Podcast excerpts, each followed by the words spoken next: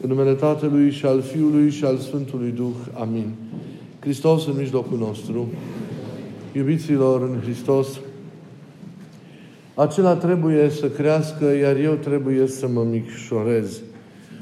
Sunt cuvintele pe care înainte mergătorul le rostește despre sine când are în preajma sa pe Mântuitorul Hristos. Pregătindu-i calea prin propovăduirea pocăinței în Valea Iordanului, în lunile care au prefațat venirea Mântuitorului nostru la misiune, întâlnindu-L pe Domnul, botezându-L în repejunile Iordanului și mărturisind despre El, înainte mergătorul și-a desăvârșit lucrarea pământească. Viața lui în această lume, slujirea lui, fiind încheiate sub aspect lăuntric, sub aspect, să zicem așa, teologic, duhovnicesc.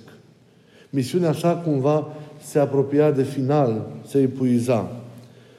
Acum, și puțin poate știm acest lucru și e bine să ne reamintim dacă nu să cunoaștem acest lucru, el era chemat la o nouă misiune și anume aceea de a propovădui venirea Mântuitorului Hristos și celor care erau în iad.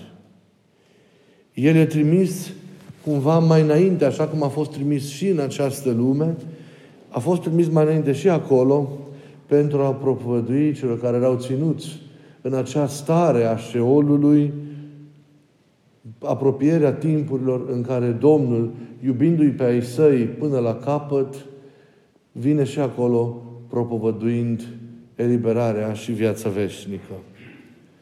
Uciderea iubiții mei înaintea mergătorului, înaintea mergătorului este o faptă atroce și tulburătoare care, cum vedem, nu a fost uitată de istorie. Dar această crimă expune întreaga neputință a răului, deoarece în ea se realizează cel mai mare triumf al binelui, în chip paradoxal. Există oare un mai mare triumf pentru înainte mergătorul decât faptul că chinul morții nu l-a putut încovoia, moartea nu l-a putut face să tacă, I-a fost redusă astfel vocea sa la tăcere sau limba sa a fost redusă la tăcere prin faptul că, după tradiție, ea a fost străpunsă cu un act de către femeia aceasta satanică. Poate fi un mai mare triumf al adevărului decât acela al acceptării suferinței și, al, și a morții pentru acesta sau de dragul său, nu? Al adevărului. Moartea sa a fost cinstea sa. Moartea sa a fost preamărirea sa. Moartea sa a fost glorificarea sa. Moartea sa arată gradul cel mai înalt în care Isus l-a preaslăvit pe Domnul, a cărui cale El a pregătit-o. Martirul lui Ioan a fost, iubiții mei, ne arată părinții bisericii, necesar pentru preamărirea lui pe drumul, pe drumul veșniciei sale. Viața lui nu a fost o viață lungă, deoarece misiunea sa pe pământ a avut un caracter temporar, trecător. Steaua sa trebuia să apună înainte de răsărirea soarelui Hristos. Ar fi putut înainte mergătorul să supraviețuiască Domnului său, ar fi putut rămâne prietenul mirelui pe pământ după ce mirele a plecat. De aceea viața plină de slavă a înainte mergătorului a trebuit să se miște rapid către apusul său. La urma urmei, el nu a mai avut rosturi pământești. La urma urmei, misiunea pentru care a venit, cum spuneam, se epuizase. Trebuia să-și continue lucrarea într-o altă sferă a existenței, cea a întunericului mai din adânc a șeolului, înainte ca să se așeze în bucuria împărăției. Fi mijlocitor pentru lume, așa cum îl vedem reprezentat în icoana de Isis, când Hristos pe tronul slavei sunt, e înconjurat de Maica sa și de Ioan, botezătorul mijlocind pentru lume. Era o necesitate lăuntrică această plecare rapidă din, din istoria acestei lumi care a marcat misiunea, misiunea lui Ioan. A fost un martor veritabil al adevărului și l-a mărturisit până la capăt. Pentru că nu a făcut compromis cu minciuna, cu falsitatea, pentru că n-a fost ipocrit, pentru că nu a tăcut pentru a salva pacea sa și liniștea sa și a spus lucrurilor pe nume în maniera, or, în maniera care au spus orice proroc din Vechiul Testament, Ioan a, a adus această mărturie până la capăt, adică până la jertfă. Și e mare exemplul acesta pe care ne-l dă Ioan. Într-o lume în care vedeți cum minciuna pretinde a fi adevăr, în care păcatul pretinde a fi virtute, în care anormalitatea tinde să fie normalitate, în care nefirescul are pretenția de, de, de, de a fi firesc. Într-o lume în care toate sunt date peste cap, într-o lume în care valorile sunt profund răsturnate, vocea lui Ioan cuvântează și astăzi, vocea lui Ioan strigă și astăzi în conștiințele celor care au urechi de auzit și au minte ca să înțeleagă. Pentru a restaura normalitatea închinării lui Dumnezeu, pentru a restaura normalitatea înțelegerii vieții, în lumina aceasta a adevărului Dumnezeu, în lumina aceasta a adevărului care este Hristos Domnul nostru. Iată, Ioan a pregătit lui Iisus calea chemând poporul la pocăință, arătând că pocăința, adică deșertarea de eul tău, de păcatele tale, transformarea profundă a vieții, dar e calea prin care îl primești pe Iisus, și acest lucru era valabil și atunci și e valabil și astăzi, l-a botezat pe Iordan, întâlnirea sa cu Hristos, și, și, și vederea aceasta a trăimii în acel moment fiind punctul maxim al experienței sale, nu? Pentru toată această lucrare care s-a pregătit ani și ani și ani din frage de tinerețe în deșert până ziua arătării sale. Și după ce l-a întâlnit pe Hristos, a continuat să-și ducă lucrarea mai departe, până când mărturia sa pentru adevăr a fost, a fost uh, răpusă cumva de lucrarea aceasta care s-a petrecut acolo, turburător în palatul lui, lui Irod. Ioan a plecat să vestească celor din Sheol venirea Domnului, i-a chemat și cu siguranță și pe cei de acolo la pocăință, după care se așează în slava cerului, primindu-și odihna pentru alergarea sa atât de profundă, atât de sonoră, atât de tulburătoare, că nu încetează a ne tulbura și astăzi. Domnul a primit știrea morții lui Ioan în liniște. Dacă citim în Evanghelia după Matei, vedem acest lucru. Doar el știa taina înainte mergătorului său. El știa că ceea ce se întâmplase era inevitabil. Tot la fel cum cunoștea faptul că propriile sale pătimiri, propria sa moarte, la momentul potrivit, vor fi inevitabile. Ce ar fi trebuit să spună Isus despre Ioan? După ce a zis atâtea alte lucruri în alte locuri, vă amintiți?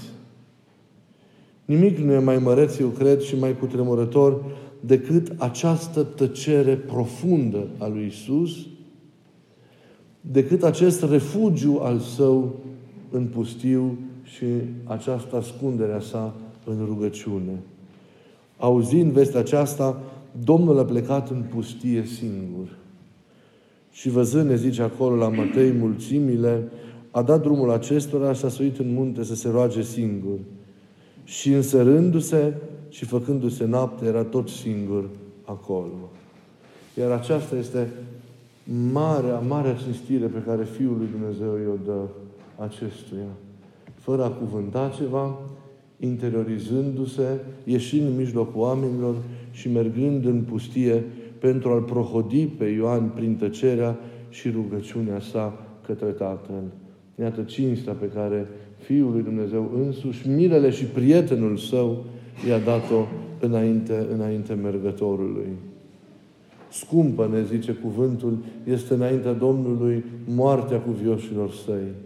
Scumpă înaintea Domnului a fost viețuirea și moartea înaintea mergătorului Ioan, acest mare, cel mai mare, cum zicea Domnul bărbat născut din femeie.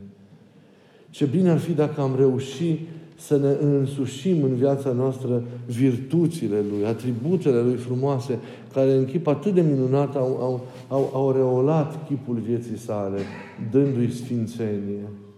Ce bine ar fi dacă am învățat de la El rugăciunea, ce bine, am fi dacă am, ce bine ar fi dacă am învățat de la El ce înseamnă postirea, ce înseamnă asceza și nevoința ca și căi care duc la purificarea vieții noastre, care duc la curățirea, la transformarea vieții noastre.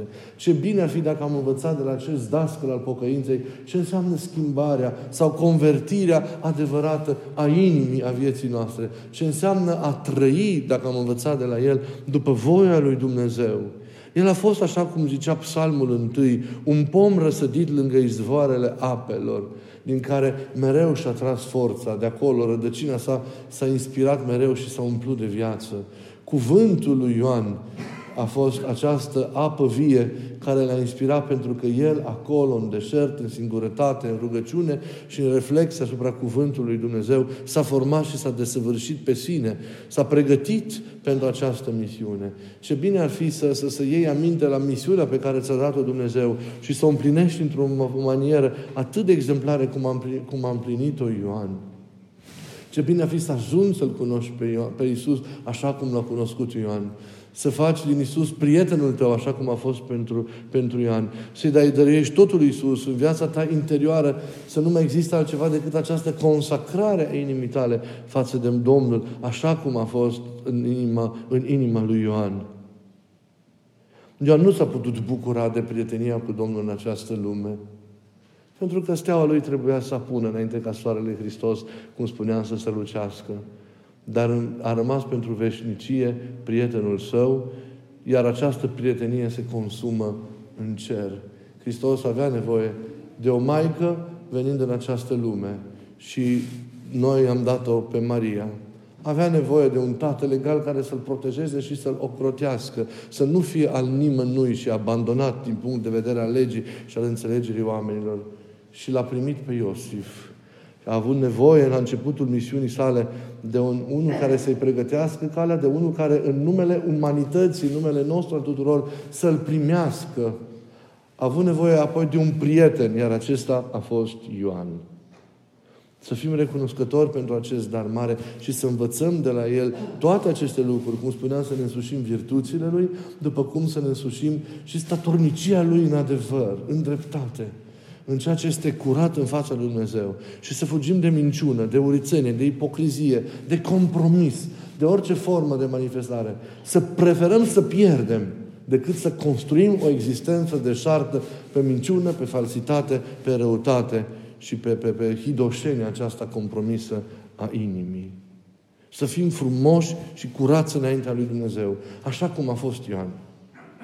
Cred că felul viețuirii sale rămâne testamentul său peste viacuri. Un testament la care e bine să luăm aminte. Și dacă îl iubim pe Ioan și dacă astăzi am venit aici, în biserică, ca să cinstim comemorarea morții sale de peste ani, atunci se cuvine ca să ne împropriem virtuțile Lui. Acesta este, dincolo de rugăciune, cel mai frumos mod în care se cuvine să-L cinstim pe alesul lui Dumnezeu, pe înainte mergătorul, botezătorul și prietenul mirelui. Să fie binecuvântată peste veacuri pomenirea Lui.